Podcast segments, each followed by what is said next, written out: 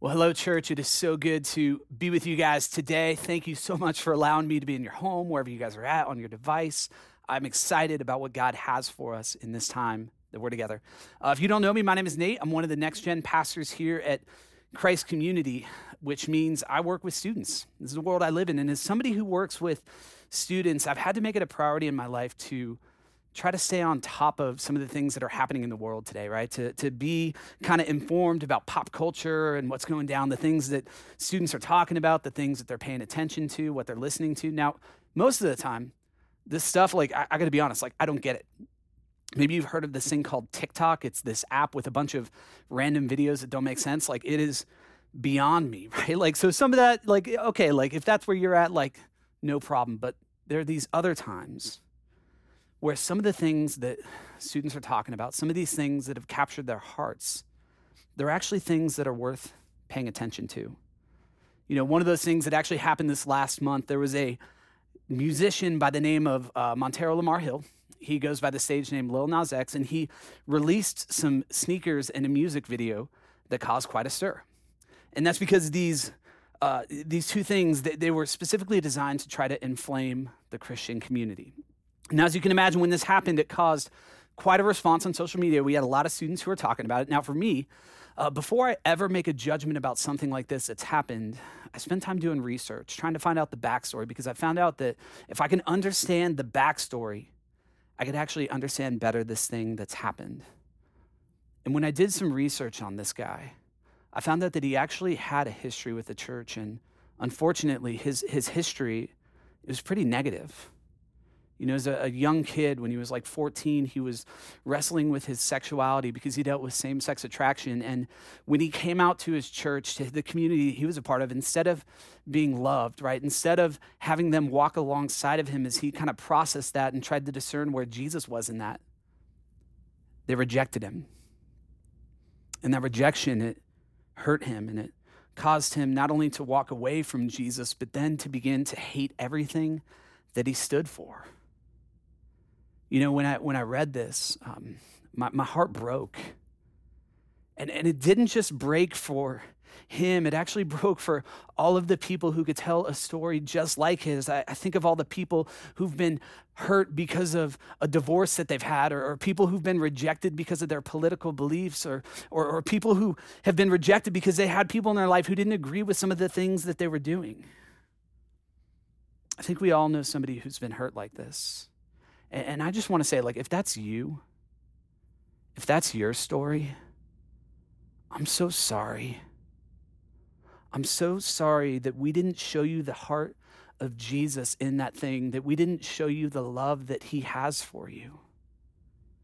You know, a, a, lot of us in the church, when we hear stories like this, we become deeply aware that sometimes there is something wrong with the way that the church engages the world and our hearts, right, they, they break because of this. We know it's not the way it's supposed to be. And a question that we often ask ourselves in these situations is, is this like, what do we actually do about it? How can we live in a way that's going to draw people to Jesus instead of push them away from him? Well, that's what we're going to be exploring in our time together in a text that we're going to be looking at that comes out of Matthew 5 13 to 16. Now, if you've been with us for the last several months, we're in the midst of a series right now called Kingdom Culture. And if you've missed any of them, you can find them on online on the app. You know, I mean, like we we got them up there, right? Like I encourage you guys go check them out. But in this series, we're taking time to unpack the Sermon on the Mount, which is found in Matthew five to seven. It's this like beautiful thing that Jesus taught, and in this, he's talking a lot about this thing that he calls the kingdom this thing that he's doing here in the world. And we've been exploring, like, in light of that kingdom, God, how are you calling us to live? What are we supposed to do? Right? Because this kingdom, it's not just this thing that's going to happen in the future, it's something God is, is doing in the midst of our world right now. So, up till now, we've been looking at a, a series of, of you know teachings that Jesus did that's called the Beatitudes. And these are these descriptions of really who we should be as kingdom people right? It talks about some of the things that should mark our character. the way that we live our lives, right? And specifically, it focuses on some internal things that are happening in our heart. But what we're going to look at today, Jesus begins to shift the conversation a little bit, where we move from something that's happening in us to actually the way that we interact and engage with the world that is around us, specifically a world that doesn't know Him. And so, in this text, Jesus is actually going to give us these two different images to help us understand how we should see ourselves in the world and how we should engage with it. First one comes out of Matthew 5:13, where Jesus says this: "You are the salt of the earth." Now, with everything that Jesus says, it's really important for us to understand what this meant to the original hearers, right? Because for a lot of us, like we, we don't really have any strong emotions with salt, but for these people, like it actually meant something to them. It made sense. You see, back in that time, they didn't have access to a lot of the things that we do in our world today right? They didn't have refrigeration. They didn't have endless ways to be able to cook their food to make it taste the way they wanted it to. And that's where salt came in. It was actually considered to be this essential and necessary commodity for the flourishing of human life. And they used it for two things. The first was flavoring, right? We get that one. You add it to food, you make it more palatable, that's really good. But, but the second thing was this it was pr- for preserving you see, as we mentioned just a second ago, like they didn't have fridges. And so what they would do is whenever they would catch food, specifically meat or fish, when they would get it, they would take the salt and they would put it into the meat. And it would do two things. It would dry up any moisture that was in there and it would keep bacteria from growing. And when they were able to do this it allowed the meat to last much longer before it spoiled. Right? So when jesus says that his followers are like the salt of the earth the thing that he's really talking about, the thing that he's really trying to get at is that we, just like salt, are a people who bring flavor into the world. We, just like salt, are a people who preserve some of the things that he wants to see happen here in this world. All right, to bring flavor, this means that we have been invited to partner with God as we become a people who help others catch glimpses of what this kingdom is all about. In, in 2 Corinthians 2.15, the Apostle Paul actually says that we are the aroma of Christ in this world. And what he means by that is this is that the way that we live as representatives of this kingdom, right? The grace that we show, the love that we show, the compassion and the mercy that we offer to others. These things, when they mark our lives, it becomes this thing that allows other people to see what the kingdom is here for. You know, I've actually been able to experience this in my own life when I wasn't following Jesus.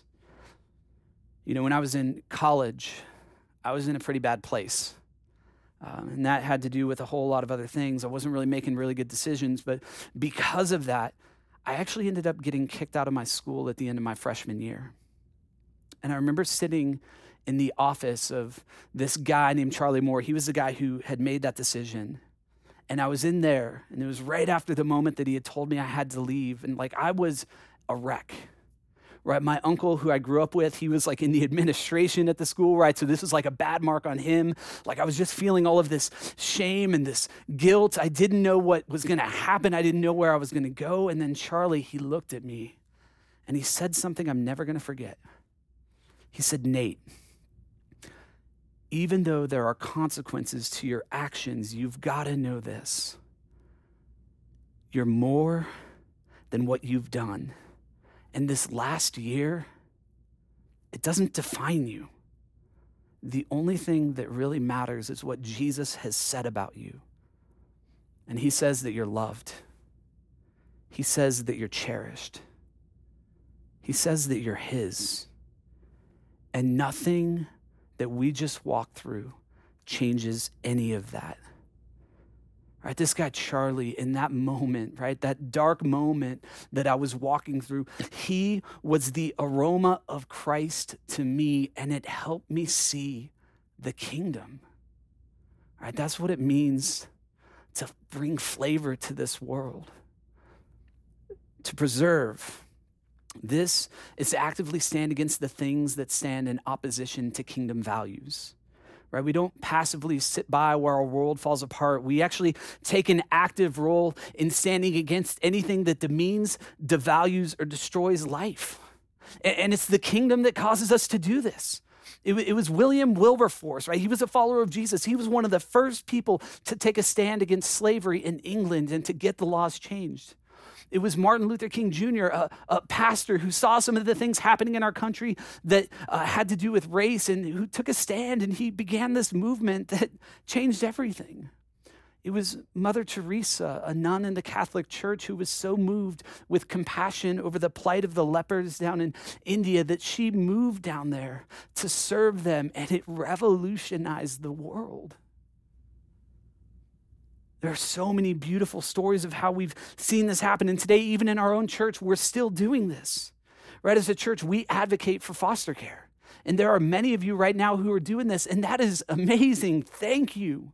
We partner with organizations all over our city and all over the world who are caring for the refugees and the homeless, for single moms, and for so many more. And just like these people in history, it is the kingdom that is driving us to do this.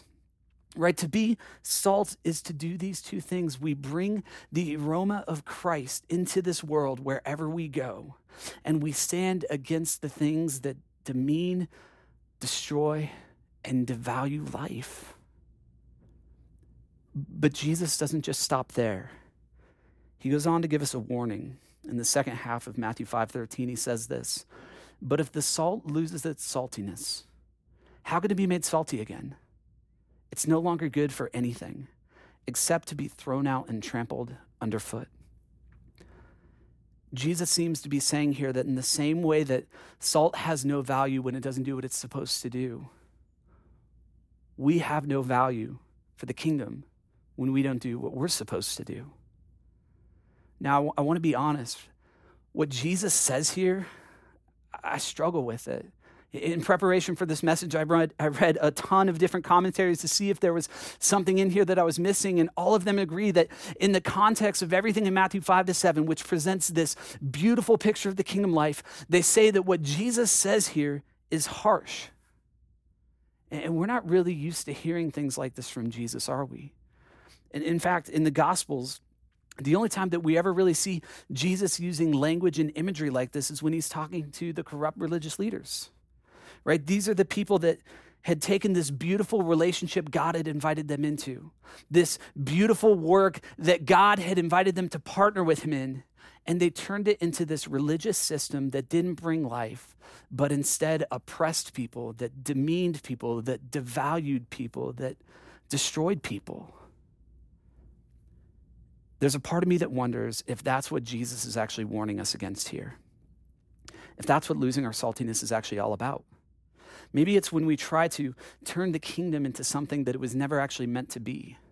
You, you see, salt, it's it's not supposed to be thrown to the ground to be mixed with the dirt. It's supposed to be used, right? That's what salt does. Like it, it uh, flavors, it preserves. It's got this purpose. And as kingdom people, we have a purpose as well, and it is to be this people who bring life. But when we cease to do this, when we no longer carry the aroma of Christ into this world, we have lost our saltiness because we have lost sight of what this kingdom is actually about.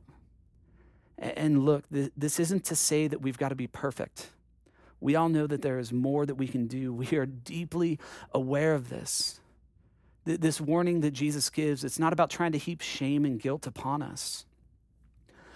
Instead, what I think it is, is I think it's an invitation for us to begin to develop a posture where we are constantly evaluating the way that we're living our lives inviting the Spirit to speak to us and to guide us and to show us these areas that we need to grow in so that we could better show the world who He is and what His kingdom is all about. So that's salt. Jesus goes on in the next verse to give us this other image to help us understand what it means to be a kingdom person. He says this in Matthew 5:14. You are the light of the world. A town built on a hill cannot be hidden. Now, this image, just like the one that he used with salt, it's an image that would have meant something to the original listeners. And to understand this, we've actually got to go back to Genesis 12, to the beginning of the story of the people of Israel. Because it's there after telling Abraham that he had chosen uh, him to make a people out of, that, that, that God says this. It's Genesis 12, 2. He says, I will make you a great nation, and I will bless you and make your name great so that you will be a blessing. Right, this right here, this is a, a promise that the people of God have always held on to, no matter what it is that they were walking through. And it's a promise that God was faithful to right? You could read through the rest of Genesis and all the Old Testament, and you would see how God honored this. He delivered them from slavery in Egypt, He brought them into the promised land, He helped establish them as a nation. And this nation that they established, the nation of Israel, it had a capital. And the name of that capital was Jerusalem, which also has another name. It's the city on a hill. That's actually the language that Jesus uses when he talks about being a light in the world. He's intentionally connecting this thing that he's saying here with this thing that God said back there. Now, this original promise that God made to Abraham, the Israelites were kind of prone sometimes to be pretty selective in their interpretation of it right? They focused a lot on being made a great nation. They focused a lot on the blessing that God was going to give them, give them. But if you actually look at this promise as a whole, it's much bigger than that. You see, that, that was just kind of the conditional part of the promise. The, the real meat of the promise, the real thing that God wanted to do, it came in the second half of the verse. Actually, in the next verse, it says this in verse 3 of chapter 12 of Genesis I will bless those who bless you and him who dishonors you, I will curse. And here it comes. So that in you all the families of the earth will be blessed. Right? So, blessing all of the families of the earth, right? This was actually God's plan from the very beginning. That's why he called Abraham in the first place. And God actually continues to remind his people of this all throughout the prophets. And, and one of them I love because he uses the imagery of light again is something that, that Isaiah says. He writes this in Isaiah 49 6 I will also make you a light for the Gentiles, that my salvation may reach to the ends of the earth. All right, so, so this right here, God's salvation reaching to the ends of the earth, that is the ultimate fulfillment of this promise of blessing that God gave Abraham back in Genesis 12. That was his plan all along. It wasn't just to create a nation, it was to actually form a people who could then be a physical manifestation of this coming kingdom in a world that didn't know him, to live as a light so that other people would be drawn to him. It's beautiful. And Jesus closes by saying this in Matthew 5 15 to 16. He says, Neither do people light a lamp and put it under a bowl. Instead, they, they put it on its stand and it gives light to everyone in the house. In the same way, let your light shine before others, that they may see your good deeds and glorify your Father in heaven. I love this image of light because for me, it really helps me understand the way that I'm supposed to engage the world. You see, the, the, the purpose of light, it's not to expose darkness, right? Some of us think that, but, but it's not that. In fact, like darkness doesn't even exist, it's not really a thing, it's just the absence of light. I mean, think about it this way. Like, if you are somebody who is lost in the woods and there is no moon out and you've got no light, like, you are hopeless. But then when there's a light that comes, right? Maybe it's a flashlight or the sun rising, and you can see this path. All of that fear you've felt, all of that lostness you felt, it's, it's gone. There is hope, there is peace, there is comfort, there is direction. right? so for us to be light in the way that Jesus is talking about it, it's for us to live our lives in a way that it's going to show people who are lost the way back to God. It's to live our lives in a way that it's actually going to bring comfort to those who are hurting and alone. There are so many beautiful examples of how I've seen this kind of living play out.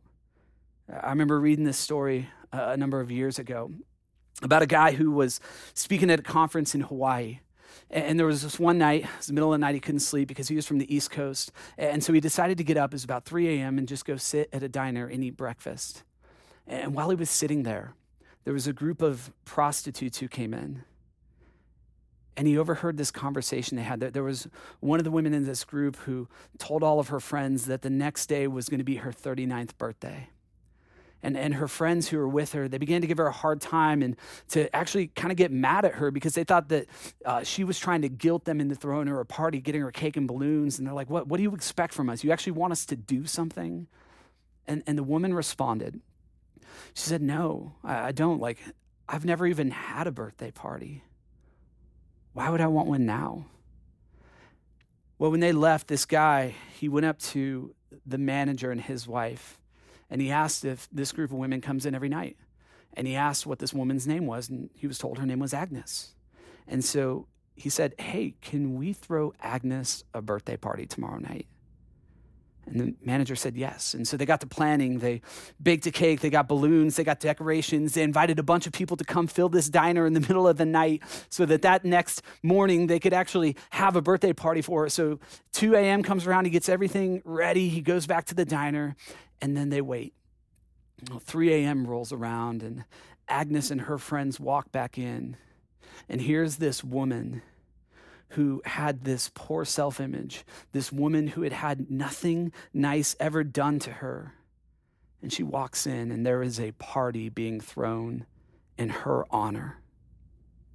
And she was floored. She was overwhelmed. She had never experienced this kind of love before.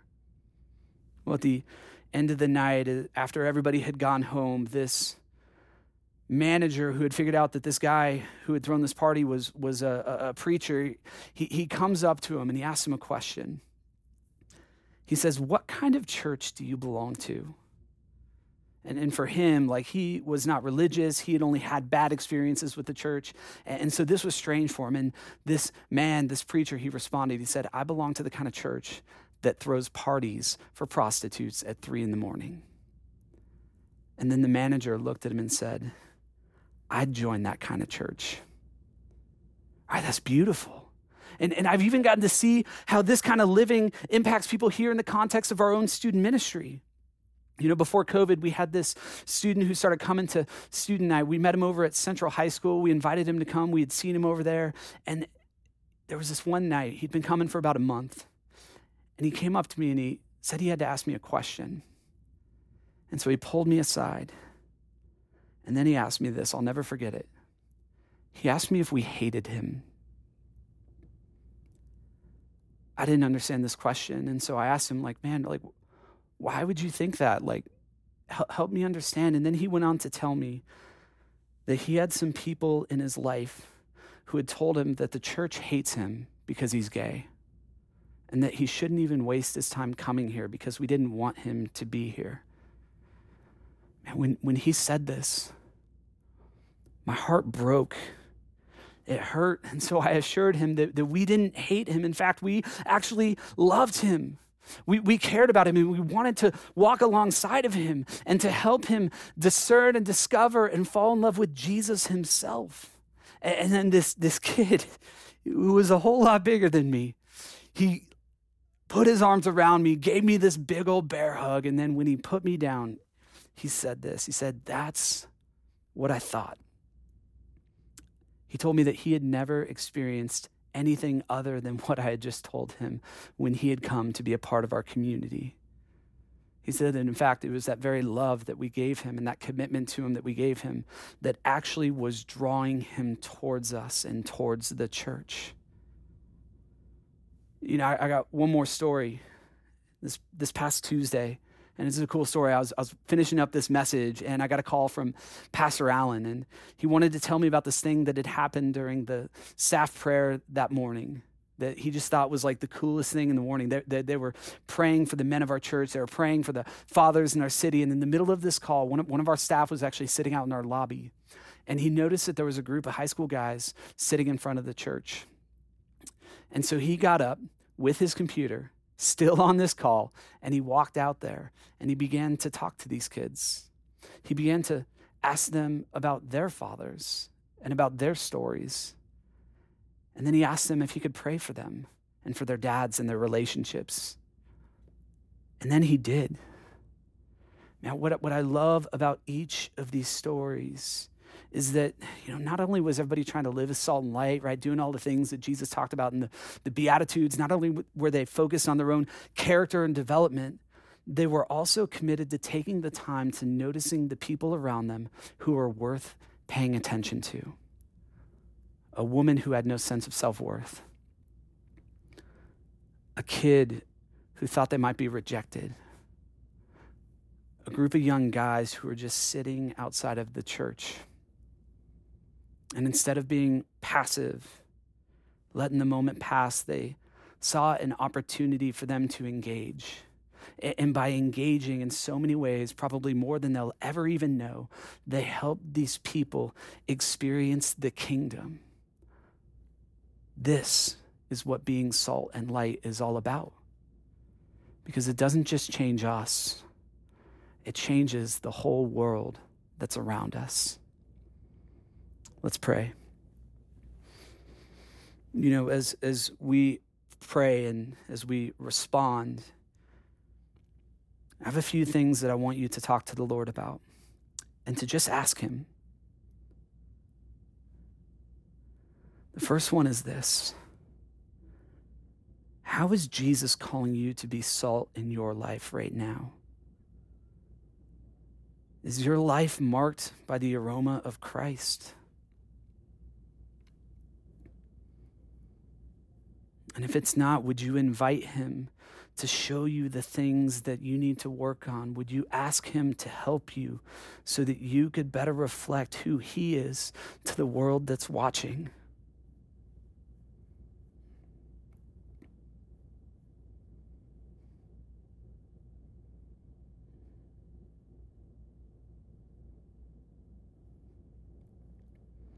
And the next question I want you to consider is this who is Jesus calling you to be light to? Who in your life is worth paying attention to, is worth noticing? And how can you show them the kingdom? How can you show up in an unexpected way? Ask the Lord that.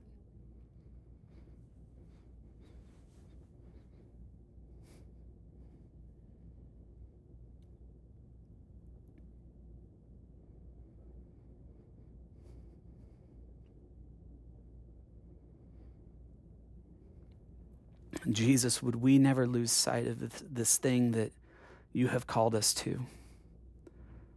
This partnership that you've invited us into. You have uniquely placed each and every one of us here, wherever we are, for a reason. And that's so that you could use us to draw others to you. And so, Father, this week, as we go about our lives, would you help us see the ways that we could do this? Would you give us the courage to do it? And Father, would you use us to reach those who are lost that they might be saved? I pray this in your name, Jesus.